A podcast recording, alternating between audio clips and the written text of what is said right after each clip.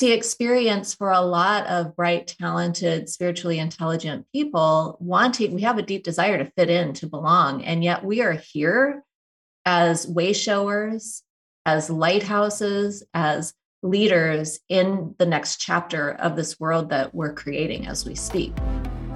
Spirituality gets a lot of side eye these days, and admittedly, some of it is pretty well deserved.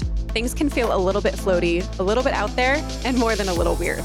But I promise, it's not that crazy. It just needs to feel a little more human. And that, my friends, is why I'm here. I'm your host, Caitlin, and my goal is to take the super woo and bring it back down to planet Earth. Whether you're spiritually curious, spiritually closeted, or just a spiritual seeker who's itching to take things a little less seriously, there's something here for you. This is a Soulfire Productions podcast. Hello again, wonderful humans. Welcome back to another episode of the show. It's me, Caitlin, as I'm sure you know. But whether it's your first time tuning in or whether you have been here for a little bit, I'm so glad to have you. So grateful that you're here. And I cannot wait to introduce you to today's guest on the show, Dr. Robyn McKay. I had such a great time speaking with her. There were of course, so many synchronicities to our journeys, but she was also just an incredible resource. I think, whether or not you are already kind of immersed in spirituality, or whether you maybe consider yourself sort of a fence sitter, maybe more skeptical on the logical side of things, I think there's going to be so much in here for you because, like myself, Robyn definitely bridges the gap between spiritual and scientific. She holds her PhD in counseling psychology, did all sorts of research, and as you'll hear in the episode, um, and she primarily works with very high achievers like Fortune 500 leaders, executives, spiritual entrepreneurs. She is a global expert on human potential. So she is just a wealth of knowledge. And one of the things that I love that she says is I can work with your intellectual abilities and your emotions, but I can't help you to truly transform unless I know your soul. And oh my goodness, that so deeply resonated with me. I definitely think that this is a missing piece for a lot of people. Um, when it comes to you know high achievement without all the hustle the grind and really feeling fulfilled and in your purpose and on purpose and all of those things so I think you're really going to enjoy this episode.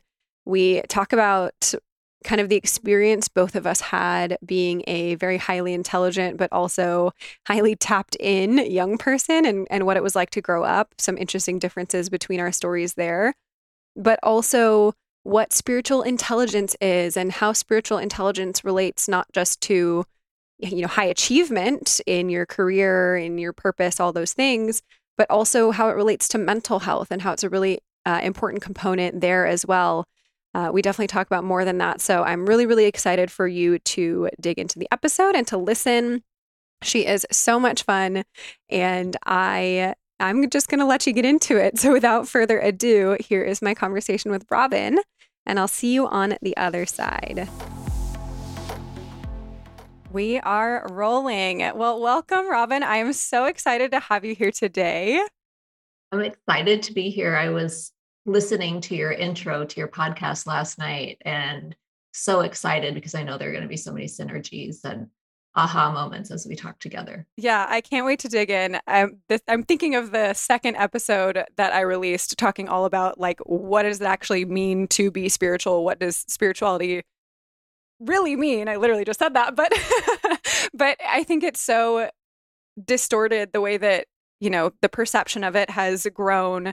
Um, I won't get too far into that now. But anyway, I feel like we're going to be so aligned. So I cannot wait to dive in. But before we get to know you and dig into all the good stuff, I have two questions that I start out with for all of my guests. The first one is What is something that you are absolutely loving lately? This could be a product, a practice, really anything under the sun. Well, I have been, I use um, electrolytes in my water every single day. And I'm loving that. I heard about it a couple months ago, and it was just something that I, I work out. I'm an athlete. I take really good care of myself. And I was still feeling like there was something off. And now my body craves electrolytes like it, it's a sponge. So I'm loving my electrolytes and my water every day. Love that. What brand do you use? I use LMNT. Oh, me too. It's the best. Yeah. I probably yeah. have like 17 a day. Oh, they changed my life. I do too. I love the watermelon and the raspberry and that um, mango chili. So good. So I just, and I talked to, to all of my clients about it as well. I think that it's just so important for us to really pay attention to how much water we're putting in our body, but also the quality of the electrolytes that we're putting in as well. So that's one thing. Totally. And and how they're being Mm-hmm. utilized too. I mean, I don't know if you know this, but my background is in um, functional and integrative nutrition. I have my master's in that. So um, I'm all about the, you know, biochemical physiology, all that kind of stuff. So I love that.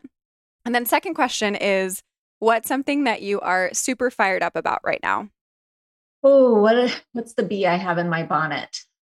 One bee, I have a couple, but I one of the bees I have in my bonnet is how it's become very trendy to talk about yourself or refer to yourself as a trauma informed ex, a trauma informed business coach, a trauma informed life coach, whatever it is. And I think that, and there are some people who genu- genuinely are highly trained to deal with trauma. And there's, as you know, there's so much trauma in this world right now. The whole world is basically founded on trauma.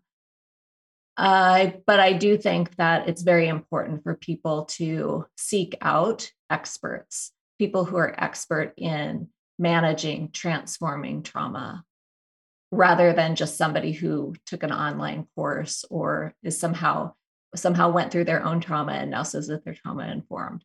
So that's a bee I have in my bonnet. I have a background, you know, I'm a I have a PhD in psychology. I'm clinically trained. I do executive coaching now. So people don't come to me for trauma, but I'm well equipped when something pops up because usually that's the missing link between where they are now and what they want to actualize in their lives is there's a trauma response happening that I'm well equipped to deal with.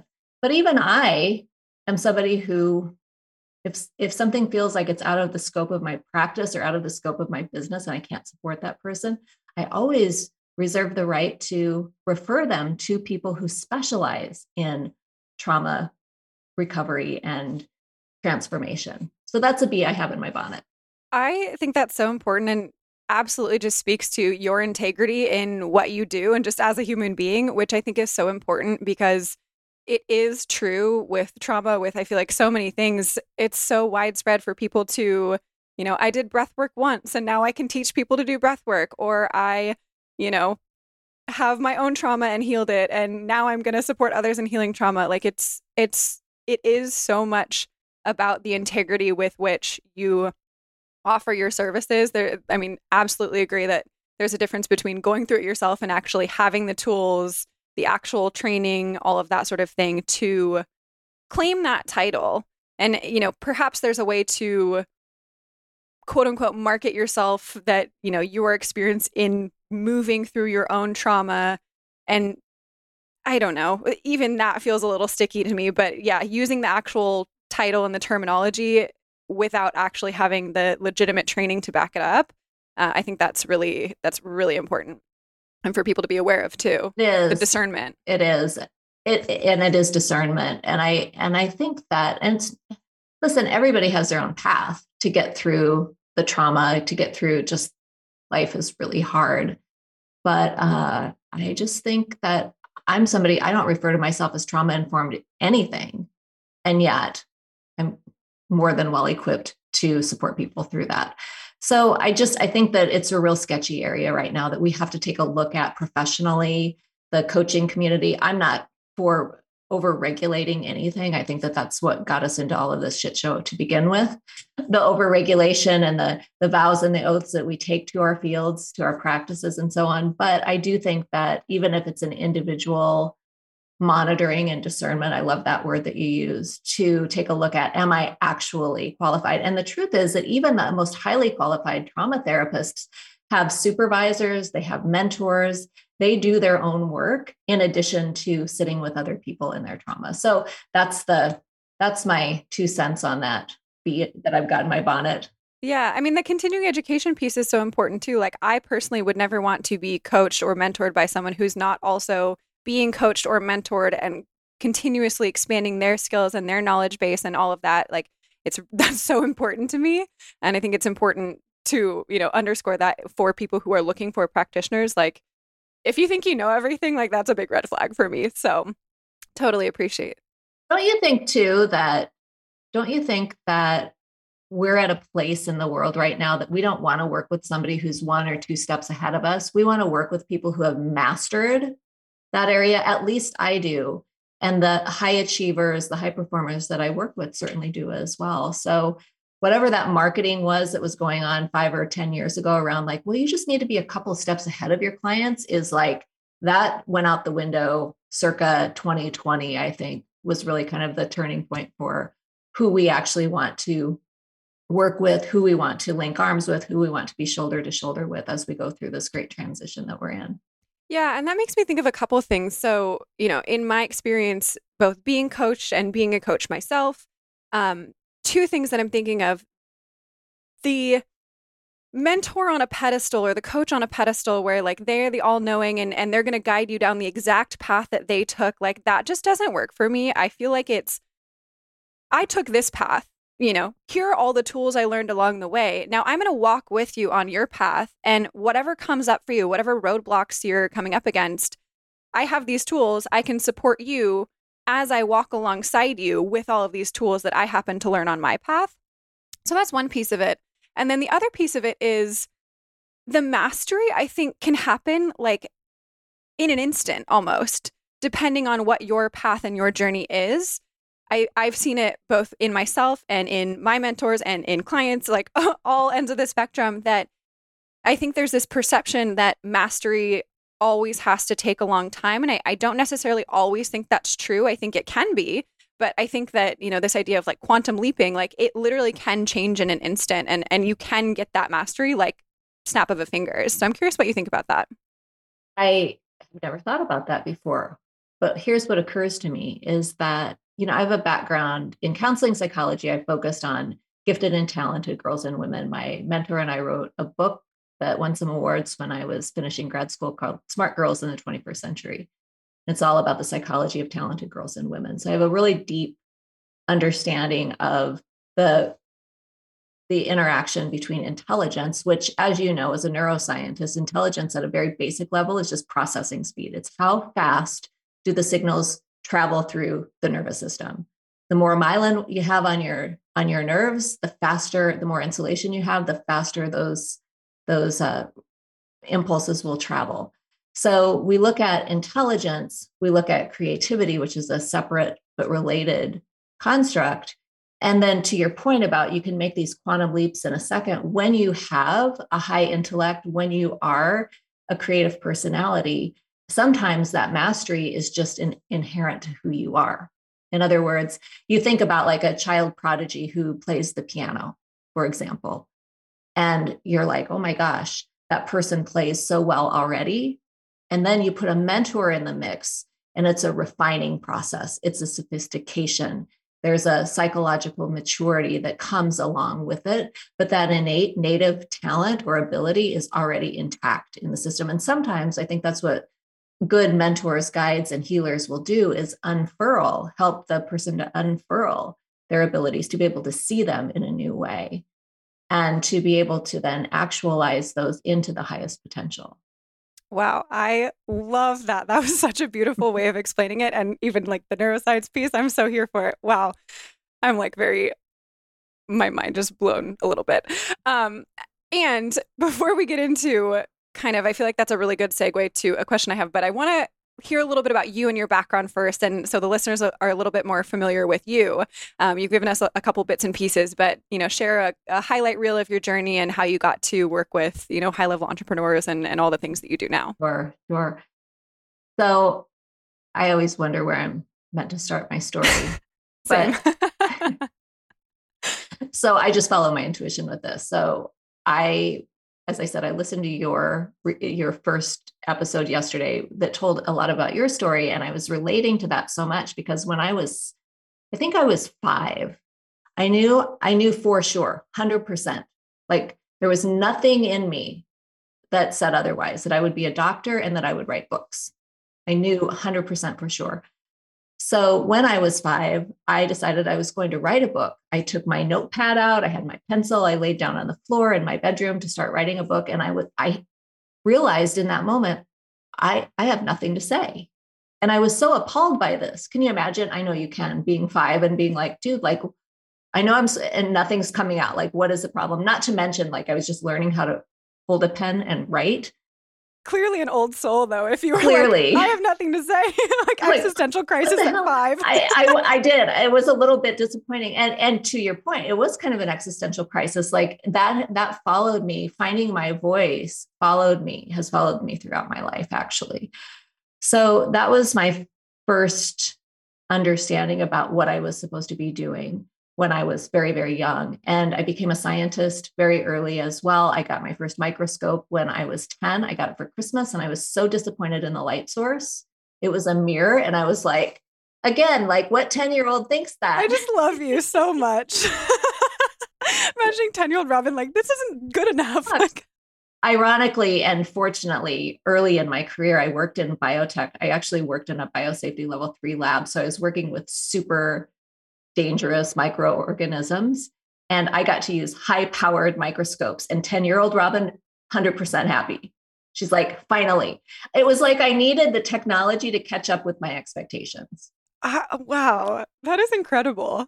Yeah. So that, so I was a STEM girl, but I was also, I loved going to church. I remember the moment my mom taught me how to pray, something activated in me. She taught me, we're Catholic, and she taught me the angel of God prayer when I was, I think my sisters had just been born, so I was under three. But I still remember that very moment. Something in me came online in that moment. So I had always been the super intuitive, dare I say psychic? Yes, psychic kid. Maybe you can relate to this. I remember being in elementary school and knowing when my teacher was going to give a pop quiz or knowing in high school, I got called into the principal's office, not for anything bad, but because I was to write an essay. I'd been invited to write an essay for a scholarship. I hadn't planned for it, didn't know about it until the secretary came to get me. On my way to the principal's office to write this, the whole essay downloaded. I wrote it, handed it in, and I won a scholarship. So I had all of these moments early in my life. And in fact, my whole family is very similar to me. We have telepathic conversations all the time. That then suddenly somebody will say something out loud and everybody knows what they're talking about it because it's all been going on psychically. But we didn't have any words for that. Nobody said, Oh, Robyn, you're highly intuitive. Oh, Robyn, you're spiritually intelligent. I didn't know what that was. All I knew is that that's how I function. So mom and dad started getting divorced when I was a senior in high school. My heart was broken. Like literally, I couldn't, then I couldn't write. Then I was so sad. Then I was so broke. I felt so brokenhearted that all of my my relationship with God, with my intuition, with my creativity just locked up. And I wouldn't say it went silent entirely because I don't think that's actually possible, but it was definitely something that was went, I would say, offline for me. At the same time, when I got into undergrad, I got mono and I moved eight hours from home. So that whole combination of nonsense created a lot of anxiety, depression. The, any ADHD that I had when I was a kid, I was able to actually mitigate just through my intellect because smart girls can do that, not because like we're trying to hide anything, but just because we can. So, with all of my resources dedicated to just managing the anxiety and depression, my focus was all over the place. And I remember being probably a sophomore in, in college, I was majoring in biology, reading the biology text over and over again, the same paragraph, and thinking, I don't know what I just read. Maybe I'm not as smart as I've led everybody to believe. I graduated third in my high school class, got scholarships to college, the whole thing. Um, maybe I should not want to go to medical school. Maybe I should not want to have these high aspirations because very clearly I keep reading the same paragraph over and over again and not it's not registering there's something wrong with me. So I went right into imposter syndrome. And I want to take time out there because I feel like I've been talking a lot and I feel like it's a two-way no, conversation. I'm fascinated. And I mean, I, I really do see so many parallels to our stories. Like I was always one of the smartest kids in my class. I was in the gifted and talented program. Got I think I also graduated third in my high school class, which is super weird. Got the scholarships, all the things. And what's different though about me is I was very, very tapped out for a long time. Um, interesting. My mom is very religious. You know, I grew up going to church with her, going to youth group, all the things. My dad is very much on the opposite end of the spectrum. So I kind of had both influences. But I can remember like just having a lot of what I would now describe as, you know, spiritual experiences, psychic experiences, psychic attacks, whatever you want to call them, and being so terrified of them and being told that it's just in my imagination, it's just in my head, all the things. And so I very much shut all that down and and I think that's when I very much swung to the logic end of the spectrum. You know, it got more intense over time that it was like facts only. And uh, to the to the, you know, spirituality piece, interesting with uh, like I had I had a great time in church, but I there's there was something that was non-resonant to me about that. Like it just wasn't all of it. I would feel like I was pretending sometimes and and perhaps now that I'm reflecting on it, that was because I had turned so much of it off. Um so just interesting to reflect on that part of the ex- experience as well. But what I think is also, you know, fascinating about your story and, and what you were saying before about, you know, these these really gifted kids who just pop into the planet and they're like piano geniuses. It's like, where does that come from? We're not taught that. Clearly, as a five year old, you know, you're not taught to like, I'm going to write all these manuscripts and, you know, all of these insights and all the things like that comes from somewhere. And there's really no explanation other than your soul already pops into the body, at least no explanation that I can see, pops into the body with this like pre downloaded, if you will. So, yeah, curious your thoughts about that. I always think about our divine and eternal selves as what I call an oversoul. And the oversoul has is multifaceted. And that conscious and I also think that the soul is consciousness. That's what really what we're talking about here is consciousness. So when you have a high level of consciousness and you combine it with a really fast processor, meaning your nervous system, you have these what would seem to be breakthroughs or the psychological maturity or that reference that you made to being an old soul or being a wise a really wise kid or being more my mom's friends all, always commented on me and said how mature i was. And a lot of times I remember thinking, I know.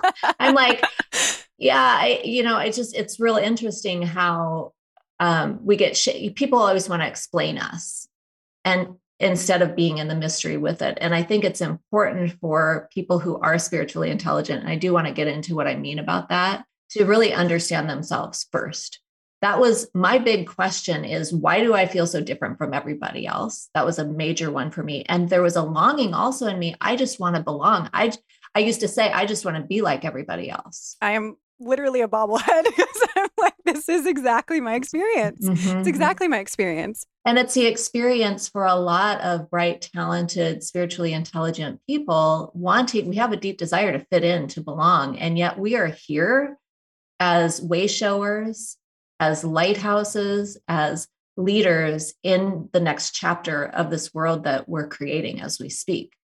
So, by nature or by virtue of that, it's not possible for us to be so enmeshed with the masses. And I'm not saying that we need to be set apart, but we really do need to understand our the psychological maturity, this the energetic maturity that we come in with whether you call us the indigo children or the crystal children or whatever, the old souls, we have this capacity to be able to see beyond the superficial and to be able to understand things on a very deep level that most people either are unaware of because they're asleep or they just choose to shut down, gloss over, whatever, because to your point, that psychic attack that we get when we're little kids and we get scared because there's a monster under the bed and people tell you they gaslight you. That's it's just it all in your head. They yep. gaslight you because they can't understand it.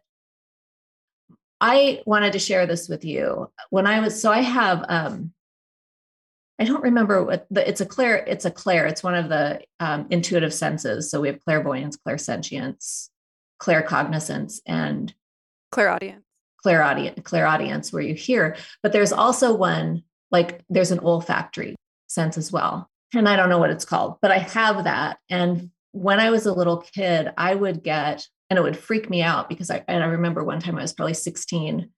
I we had our windows open. It was summertime, and I smelled a really strong masculine, sweaty, gross, icky, scary, threatening smell outside of my window.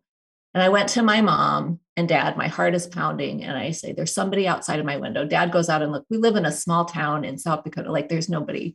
I'm I'm saying I'm kind of gaslighting myself in that moment when I say that, well, there was nobody there. And they came back in and told me there's nobody there, but I still smelled that. And it was an energetic, it was an energetic. The interesting thing about that is that in my family, nobody ever made me wrong about it. Nobody ever made me feel like I was crazy or that I was making stuff up in my head. They, for whatever reason, I have a family who has always just believed me. And that has been one of the biggest gifts, I think, as I teach this and open up people to their own spiritual intelligence and explain what that is. Because I never had to fight against somebody telling me I was wrong or crazy or whatever, or making things up in my head. They were just always fully accepting of it. Yeah. That and that's so important in the journey too. Like I, I think there's two things that are really important for us early on. And I think this is to an extent true for everybody, not just those of us who are, you know, very tapped in from from such a young age from the moment we enter the planet if you will but the like being encouraged to ask ourselves questions about ourselves and explore ourselves and what makes me me and what do I value and you know what does success mean to me and what do I enjoy and like we're just funneled through this system like we go to school we do this we do that the extracurriculars we have to achieve like all of these expectations and there's pretty much no room left for exploring ourselves like, who am I? What makes me tick? Why do I feel so different? You know, are there other people like me? All these sorts of questions. And then the other piece would be to have people around you that can just believe you. Like it's just what sure, whatever you're seeing is real. And I think that as we age too, and something that I see, like I'm so passionate about bridging the gap for people between what feels very human and grounded and you know normal in society and what the spiritual because there's so much in spirituality that is so supportive. And I'm sure you are going to be a wealth of information on this for people. So I'm so excited. But there's this lack of openness because we've been kind of conditioned that it's crazy, that it's not real, that, you know, it's your imagination, it's all the things when all it takes is an openness to having the experience. You don't necessarily need to believe it until you have the experience. Like, look, I'm super deep in the woo, and there are things that I'm like, this sounds kind of bonkers to me, but I'm totally open to having the experience. And so yeah to have supportive people around you and and you know to be fair to my own family like none of them really told me anything other than like oh it's just in your head. You know they weren't like you're crazy or anything like that but even that's enough when you're so you know malleable as a young one um, to make it seem wrong internally um, so i think this would be a good segue to kind of talk about spiritual intelligence um, kind of define that for people and then kind of get the ball rolling from there, see where that takes us. I love that.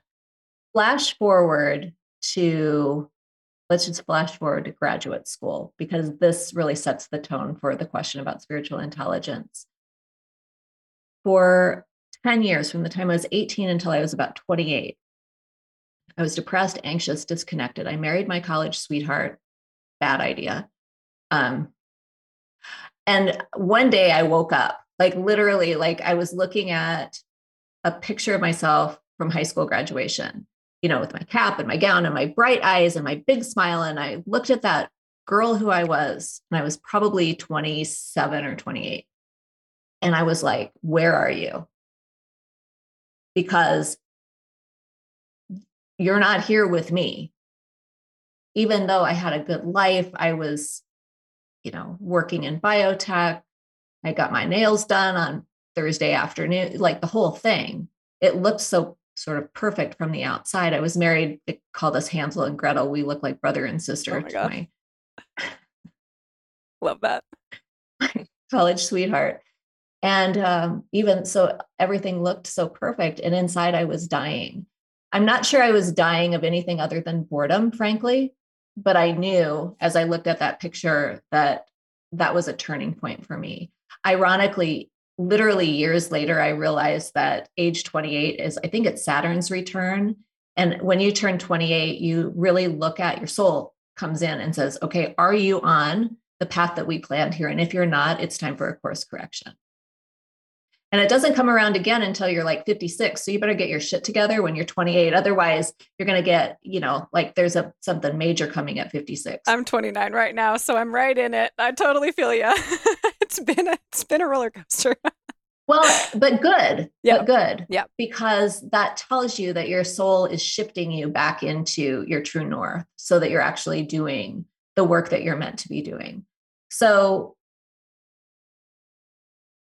I realize I can't be married to this person anymore who wants me to be a stay at home soccer mom.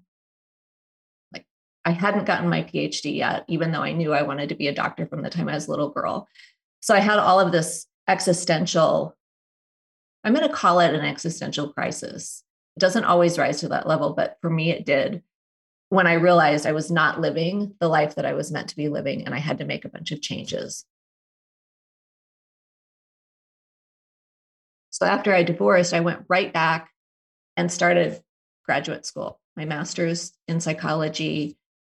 All of my teachers from my master's program were graduates of the University of Kansas's counseling psychology program, which, as it turns out, is a program that I ended up attending. But even as I was going through the formal education, I was also going through a major spiritual transformation. I had gone into therapy, discovered shamanism, really started learning about soul retrievals. I did my my guides came in and taught me how to do a soul retrieval for myself when I was like 30. So I started doing this and then I would go to my therapist who was open to all of the experiences I was having. He introduced me to a shaman. He's like, "Robyn, if you can do this for yourself, you can do this for other people. Let's get you some guidance." So right from the beginning I had this beautiful mentoring around my own spiritual intelligence.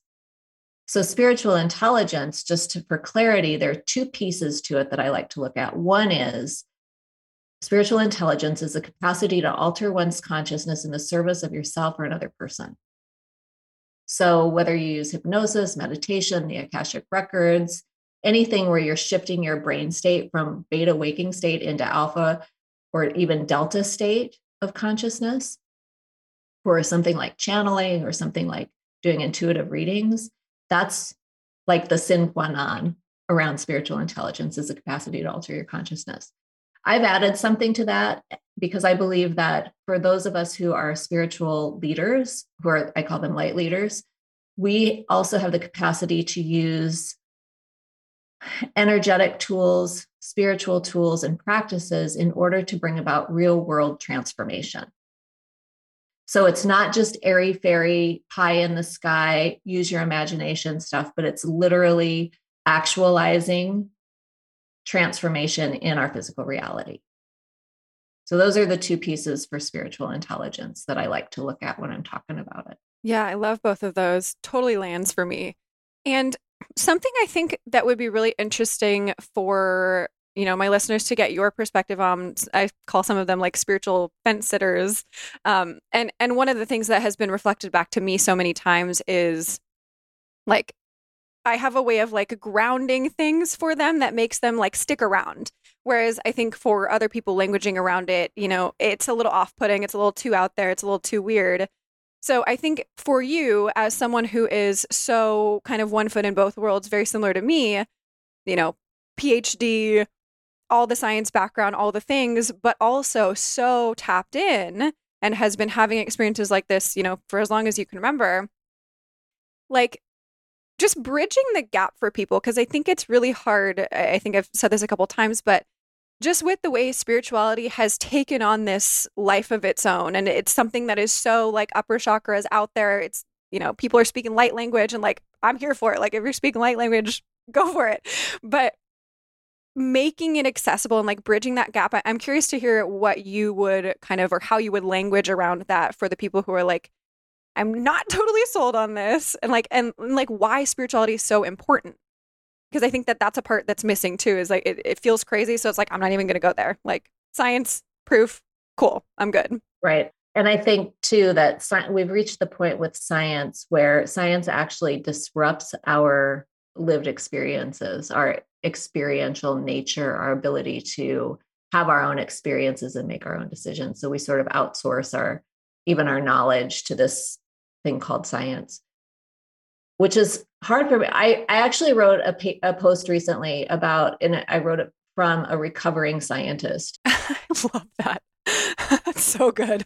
I had to, that was part of my identity that I really had to, I made a, a clear decision to retire her because the skepticism that I had to run everything through, all of my my experiences, I had to run through the lens of the skeptic. And it was like, you know, what a buzzkill. It's exhausting. Like let's let's gaslight myself on this now too, please. Like not to mention like other people, but when you when you really put science in between you and your direct experience, it can um create some disruptions in your flow, disruptions in your creativity, and certainly in your soul's development. So, your question though is about building the bridge. I always say I build the bridge between science and spirit, between reason and intuition, and between people's heads and their hearts. And the pathway that I have found, the bridge that I have found, is in the space of positive psychology, the science of positive psychology. That, when I was in graduate school, that aspect of psychology just really landed for me because they, the scientists, the social scientists were studying things that I cared very much about, like spiritual intelligence, like gratitude, like optimism, like hope, like meditation and mindfulness practices. So we have this beautiful body of research around positive psychology and optimal human experiences those peak level experiences that everybody to some degree seeks. We want to feel better. We want something, we want hope in something. So there was all of this data and research around these concepts that previously would have felt airy fairy. And I remember when Sarah Palin was running for vice president, this was years, obviously years ago, and she called it against uh, Obama, and she called it the hopey changey thing, like because Obama was running on hope, and what's the hopey changey thing? And what positive psychologists actually did was really deconstruct hope and create a definition, a working definition, and do research on that particular construct, as they've done on so many other constructs around creativity, intuition, spiritual intelligence. So that's where I always start with people. Listen, I work with people in tech so I work with engineers, I work with physicians, I work with all the basically all the grown up smart girls who have mapped into STEM fields. Those are my people.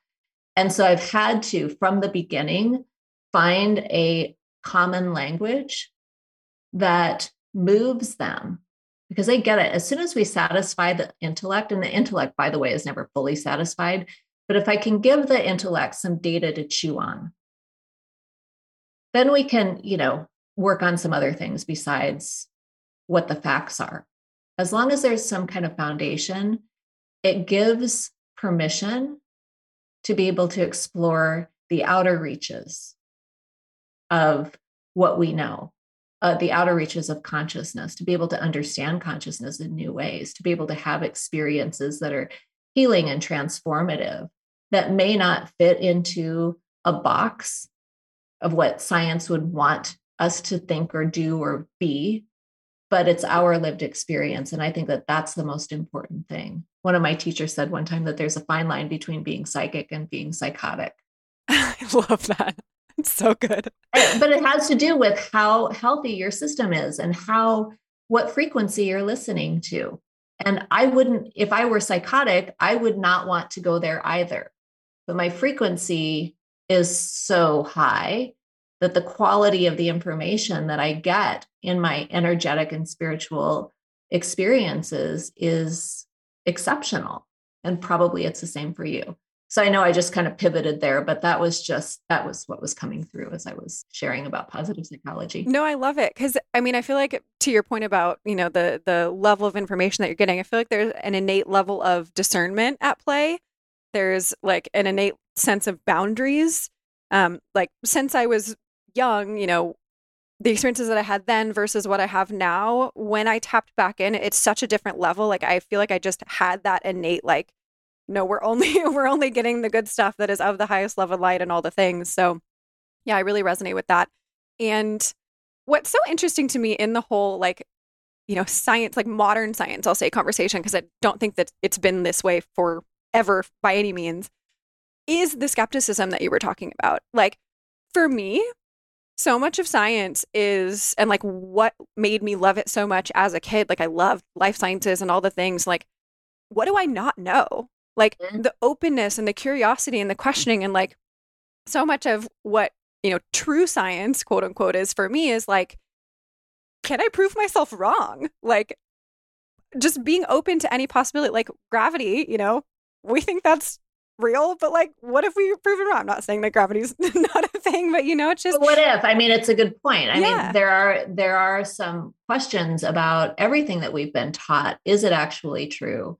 And when you are really truly objectively looking at the world around you, not from the lens of skepticism, but from from through a lens of curiosity, openness, open-heartedness, um, my part of my background is in mindfulness practices. And so we look at that sort of benevolent lens and just say, what's true for me? What makes sense for me?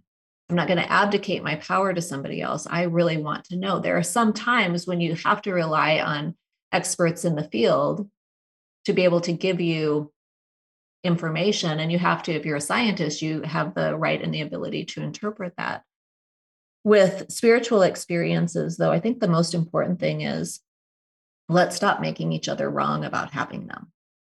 Let's normalize the woo. I had a conversation with an executive vice president at a tech organization. He a, you know, Gen X white dude who's running this part of the organization. He's got all of these women who are thinking about leaving, quite frankly, because of how he's continuing to do the, you know, the bro market, the bro stuff and the all the all the nonsense that we're so over.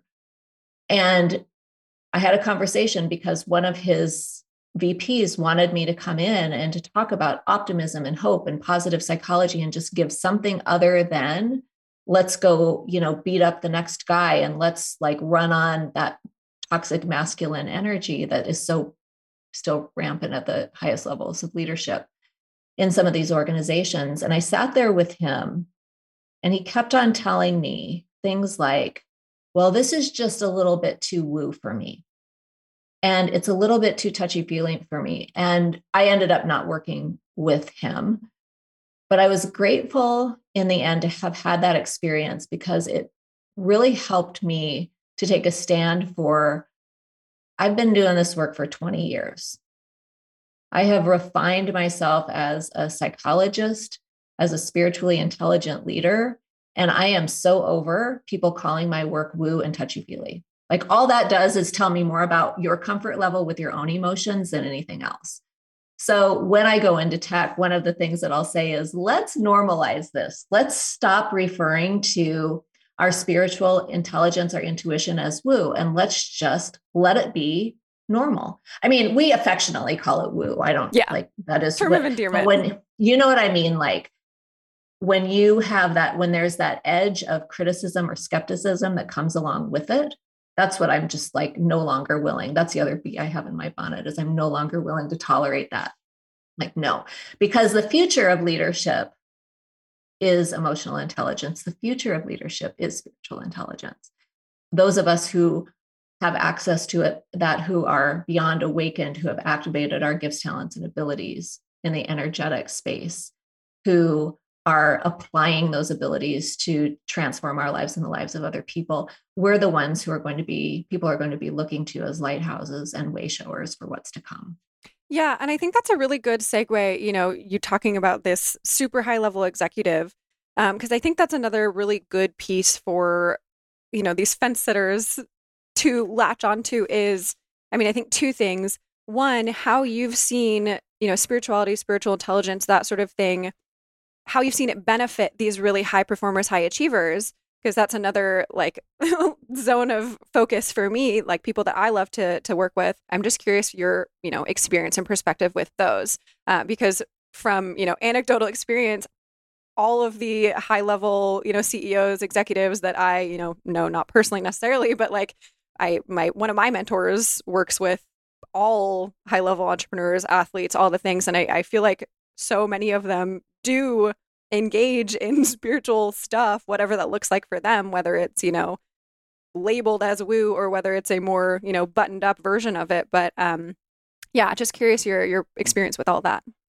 A lot of times when the high level leaders like this in the C-suite, the the executives come in, the ones who I work with are already emotionally intelligent. So they recognize that. What they often don't recognize is that in their personalities, they are in probably the top, we'll say top 5% around openness. And openness is a personality factor that's associated with creativity and the creative personality, but also, as I'm seeing it, with intuition and spiritual intelligence. So when you have that high level of openness, you actually almost automatically have access to your psychic or intuitive abilities. Now, everybody, I love how people say, well, everybody's intuitive. Well, yes, yes. To a degree. Like on a nor- uh, intuition exists on a normal distribution curve, just like every other human characteristic exists on a normal distribution curve, which means that 68% of the population is about average. Then we look at the tails of the curve, and that's who when i when i think about the executives who work with me who aren't they don't have a name for it. They know that like they know stuff that other people don't know. They know that like their careers have gone in really interesting directions sort of at the drop of a hat. They can't understand why that is. When i point to that aspect of their personality and i help them understand that they actually have access very easily to their creativity to flow to intuition then it kind of drops in and makes sense about, oh, that's why things have been so easy for me. It's not my hard work. It's not that I just got lucky. It's that literally I have these competencies that have allowed me to have this pretty, you know, not that we, we all have hardships, but those synchronicities and those serendipities that come up in our lives seem to happen more regularly when you're tapped into that and understand that that's what's going on for you in terms of your personality. So, how you're right. Almost everybody I work with has some kind of spiritual practice, or if they don't, they're very open to starting one. And that's what I say is going to get them to their next level. What got them to the level that they're at has to do often with hard work, grit, tenacity. Nobody ever handed me anything. I had to, you know, sacrifice and blood, sweat, and tears and all of those things. And my message is always what got you here is not what's going to get you to the next level. So we have to set aside the things that worked in 2019, like grit, tenacity, hard work, and pick up something different. And that something different has to do with flow, it has to do with creativity, it has to do with hope and gratitude, and all of these practices that we know as as people who explore and seek out spiritual experiences know are effective at helping us feel our best because the data shows this that when you feel your best you perform your best yeah, and and I think to wrap up to kind of linking all the way back to your story, um, I would love to touch on just briefly like the link between spirituality and mental health, the the disconnection, the anxiety, uh, the you know depression, all of that sort of thing. Because I I really do, and this was my experience as well. It was your experience, you know. For so many of us, it's like that missing piece when we are so mired in the anxiety and all of these things totally get in the way of us reaching our next level of being high achievers of all the things that we want, you know, for our lives in the future, the 5-year plan, the 10-year plan, all the things. Because I think that is kind of a missing link for people as well. So, um, from your experience, just briefly touch on on that and you know, maybe personal anecdotes but also what you've seen with with your clients. Yeah. So, what I know for sure is that mental health is your wealth. And when, whether you're in existential crisis where you're having existential anxiety, existential depression, and BTW, who isn't these days? I mean, there are so many bright, talented, successful people who are looking around, whether it's their corporate positions and saying, oh my gosh, like this company does not align with my values. Or what's the point of all of this? Or is this all there is? Or where is that bright light that I was when I was graduating from high school or 16 and fearless or whatever that is. It's a it's a calling in our hearts that comes forward. but we can't necessarily manage the calling of our hearts, that anxiety or depression that comes up in response as we realize that I'm not living in alignment with what I promised I would come here to do. So we can't necessarily cure that with simple, you know, let's write a prescription and have another medication. I think that medication does have its place for some people. Certainly, I've benefited from that in my past, have not had to be on anything for years now because of all of the other work that I've done. But that let's stop making ourselves wrong for having anxiety and depression. Because when you look around this world, even we see this in research with young creative people at this point, up until I don't know, the last five years or so, the creative young people that we've studied have been pretty, you know, high achievers, pretty optimistic, in flow, knowing where they're headed. And this generation is like, WTF did I just sign up for? They're more depressed, more anxious, more worried, more hopeless than any other generation. And that has to do with this shit show we're living out on this planet right now. So, not to make it about everybody, but just to get really specific to each individual, is to curate your mental health and to do the things that seek out trauma treatment for trauma really seriously. I think that that is the biggest gap between where you are now and where you want to be is that trauma response where whether you're always fighting, you know, pushing up against stuff or running away from it or freezing or doing a lot of people pleasing and fawning, those are all trauma responses. And if you're living in that way over and over and over again, you're on this gerbil wheel burnout that, unless and until you do something different, it will eventually kill you. I don't mean to sound dramatic about that, but really, like, your soul can only take so much. So curating your emotions is is probably the number one thing, curating your emotions and your mental health. I would say whether or not you consider yourself a spiritual person, take care of your mental health. That just makes good sense. And then when you feel your best, now you can make decisions. Wow, do I want to do an immersion experience? Wow, do I want to learn meditation? What about oracle cards might be interesting to me as a different way of knowing? How can I open up this these worlds to myself that maybe previously were hidden so it activates the curiosity it activates the creativity. Because ultimately whether you consider yourself a spiritual person or not i really truly believe that everybody wants to make a contribution. Everybody wants to somehow make a lasting impression leave a legacy. I shouldn't say everybody. There are probably people who don't. Well, legacy legacy can take on different forms and, you know, it doesn't have to be like I changed the world single-handedly. Like I had a great family and that's my legacy is, you know. Exactly. Yeah. So we just really want to just be in the in the space of taking good care of ourselves so that we can so that we can make the contribution that we came here to make so that we can make the difference make our lives meaningful live our lives on purpose and then that follows into the last bee in my bonnet is can we stop talking about i just want to be happy can we stop having happiness be the destination? Because we will forever be disappointed. Instead how can i make a difference? How can i make a contribution? How can i make meaning out of my life? That is a that is a far more worthy intention. And fulfilling. And fulfilling exactly than seeking happiness. Yeah. Because what even is happiness? well, it, right. And it's, you know, and if you're only looking at like, I'm happy because I got a new car and it smells really good for the first six weeks, or I'm happy because I'm in a relationship and with this really, you know, amazing human for the next six weeks. And then after that, it falls off. Well, that's, you know, that's dopamine habituation.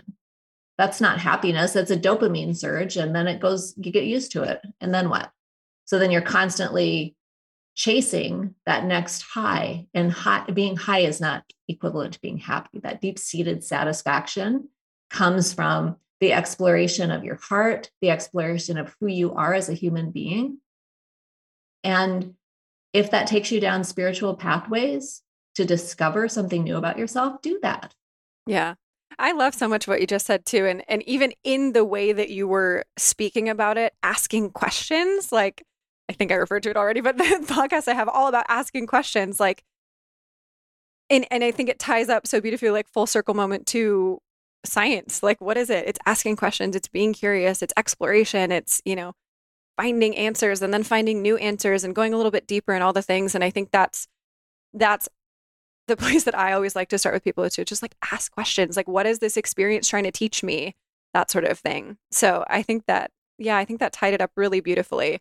And as we wrap up here, I just have, well, I guess two final questions. I always say it's just one, but it's kind of two. So, first one is every episode of the show, I'm sure you heard if you listen to, well, maybe not the trailer, but I do a What the Fuck Am I Doing segment in which I share something that I'm doing in my life. This was inspired by my nomad travels. Um, I've shared about mushroom journeys and all the things. So, just something in your life. It could be present, it could be past, really anything that you are just kind of like, what the fuck am I doing? Oh, what the fuck am I doing? First of all, it's so refreshing to be able to just drop F bombs. And I was raised by a, a Navy man, so they're welcome here. My husband's a native New Yorker and they use the the F word like it's an adjective. Um, so what the fuck am I doing? Um, I, when I finished my PhD, was I knew I wanted to move to Arizona and I was dating a guy at the time who already lived here. He was a graduate student in the same program that I was in, but at, at a different school. And we started dating and fell in love. He was this very handsome South American man, you know, the whole thing. I, I shake my head. Like, the exotic is so appealing. yeah, like typical graduate school romance. But anyway, I moved here uh, I, I, I decided to move here, but I decided I was not moving here until I had a job. So I was not going to just move like and be with a dude. Like I had to actually pursue my my work. I got my job at ASU as a psychologist. I think at that time, I think it was the best possible position for any new psychologist coming out of a postdoc is this position that I that I got. I was so grateful for that, and I that really set the tone for my career and the work that I did in the early in the early years of my PhD. The what the fuck was I doing was recognizing once I moved here that this guy was an everyday pot smoker. And you can see me I'm like I'm like what are we doing? I thought and I was gaslighting myself. I thought maybe I'm just not cool enough because I at that time, I think I smoked pot like once when I was in my 30s because like I wanted to see what the big deal was and I didn't get it. I've never gotten it. Like I I just never I don't get it. So for somebody like me, it just didn't make sense. And yet here I was with this person. And the what the fuck was I doing was I didn't believe in myself enough to be able to rely on myself fully to dive into my career and to be able to make a life for myself. I was over relying on somebody who I shouldn't have been over relying on. And it's so typical of gifted girls. I think we have this sense of, you know, being able to see the highest and best in other people. Yep. I'm rolling my eyes. and oh my God. Well, and so I started, oh, I know we're at, we're almost, uh, but You're this good. is so, Keep it's going. so telling. So I started a women in science and engineering program at ASU where I was a psychologist and it was all about leadership. And I did all of my positive psychology stuff with this and one of the things that I would tell these young women was don't date potential. Does me? I know. I know. Me too. Oh, bless. So, whatever. If your person, it doesn't, whatever. I said, dude, but whatever. If your person is like, has, a, it, oh, he's got, he or she or they have all of this potential, but they're laying on the couch smoking weed and playing video games, maybe that's not your person. So, I'm agonizing over whether I break up with this guy. This is like literally years, two, two and a half years into me being here, living with him and running these programs at ASU. And I talked to my colleague who was helping me with the WISE program, and she said, Robyn, I think you ought to take your own advice. What do you tell the girls? I'm like, oh shit. And that was one of those moments where I'm like, okay. And I'm so grateful for Barbara for saying that and reflecting that back to me because that's what I needed to hear. How dare I stay in such a toxic and by the way, if it were, I was going to say, if it were just marijuana, it wouldn't, maybe the circumstances would have been slightly different, but there were a lot of things that was like the thing I could point to, but there were a lot of things that were going sideways. And ultimately I outgrew him, but it was such a hard because I had all of that trauma around my parents' divorce. I had to do all of this trauma work at the time, but I had to. I couldn't stay anymore. So that was my WTF. So hard to take our own advice mm. sometimes. I feel it. And then when well. you have, a, you know that that's a good friend totally. when they're willing to stand there with the mirror and say, "You say this to these girls," and she didn't say, "How dare you?" because she's from North Dakota and she would never say anything so like aggressive. But that was kind of her point. Like, what are you doing? And I remember sitting back in my chair, going, "Oh, all right, here we go. Oh my gosh, I have so much to say on this. I feel like we'll have to bring you back and have a whole conversation about this because there's so much I want to say. Oh, yeah, don't man. don't date potential. Uh, whew, mic drop. Um, and very very last piece. Um, thank you so much. This has been so mm-hmm. so so much fun. Um, so just plug yourself. Let everybody know where they can find you, connect with you, all the things. So Instagram, dr.robynmckay.com, R O B Y N McKay. Um, sorry, that's not a .com. That's just Instagram. Um, drrobynmckay.com is my website. I have a leadership quiz that pops up after like 10 seconds or something on that website. I love people to take that leadership quiz because I think that when you're a high achiever, the more you can understand how you're wired in terms of leadership, the easier it is for you to follow your flow and your soul's path. So the results of that quiz are actually, they actually give like what your soul purpose is as that kind of leader. So I think that that's a really special thing. I'd love to share that. That is on my website, drrobynmckay.com. And because I'm Gen X, I'm still on Facebook. But you also find me on LinkedIn. That's one of my favorite places to be. I do a LinkedIn live show every Tuesday that is also over on YouTube as well. So those are the places where I am. It's so good to be here with you. Yeah. Oh my gosh. Thank you so much. This was so, so much fun. I feel like there's so much value in there. So I'm really excited for people to listen. And I'm just so glad we're connected. So thank you so much for being here. All right. I hope you enjoyed that conversation with Robyn. I highly, highly recommend you visit her website and at least take the quiz that pops up right there on the homepage. There is so much information on there. Um, it's a leadership quiz uh, and so much about your purpose and uh, I mean, just so much good stuff on there. So I highly, highly recommend you check that out and maybe pick, pick up a copy of her book as well. It's called Smart Girls in the 21st Century. I just grabbed my own copy and I'm starting to dig in and I can't wait to finish it. There's I'm already loving it. So definitely recommend you connect with her. I'm sure she would love to hear from you. And if you enjoyed the episode, please consider sharing it with a friend. Um, you can also leave a five star rating and review as always on Apple Podcasts. I appreciate it so much. I read everyone and I I'm just so grateful because it helps me get on more amazing guests like Robyn, helps me grow the show. And also, as always, um, offers still there to DM me a screenshot of your review before you send it in. And I have a super secret, really fun playlist to share with you just as a thank you for supporting me, supporting the show, and helping me grow. And let's see, last little bit from me, I will leave you with my musing of the day. so the other weekend, I was falling asleep uh, after the Cascade show that I mentioned in last week's episode. If you caught that, uh, go check out my random musing there if you didn't. But I was falling asleep in this hotel room and, you know, just having one of the, those nights where you're just a little bit excited, a little bit wired. So it's taking you a little, bit longer to fall asleep than normal. And I just was struck by the thought how interesting is it? Like the experience of falling asleep, like you're just there, you're breathing, just laying down, hanging out, and then all of a sudden you're asleep and you have literally no idea when it happens. You really have no sense of the time it actually takes you to fall asleep. Five minutes could feel like five hours, but it was really only five minutes. Just a really bizarre but also kind of cool experience to fall asleep. I don't know if you've ever stopped to just appreciate that, but I don't know, just another weird, random part of the human experience that I just find super fascinating. Next time you're falling asleep, maybe you will take a moment to appreciate it. All right, that is it from me for today's episode. I will see you here next week, same time, same place, and I hope you have a great rest of your day.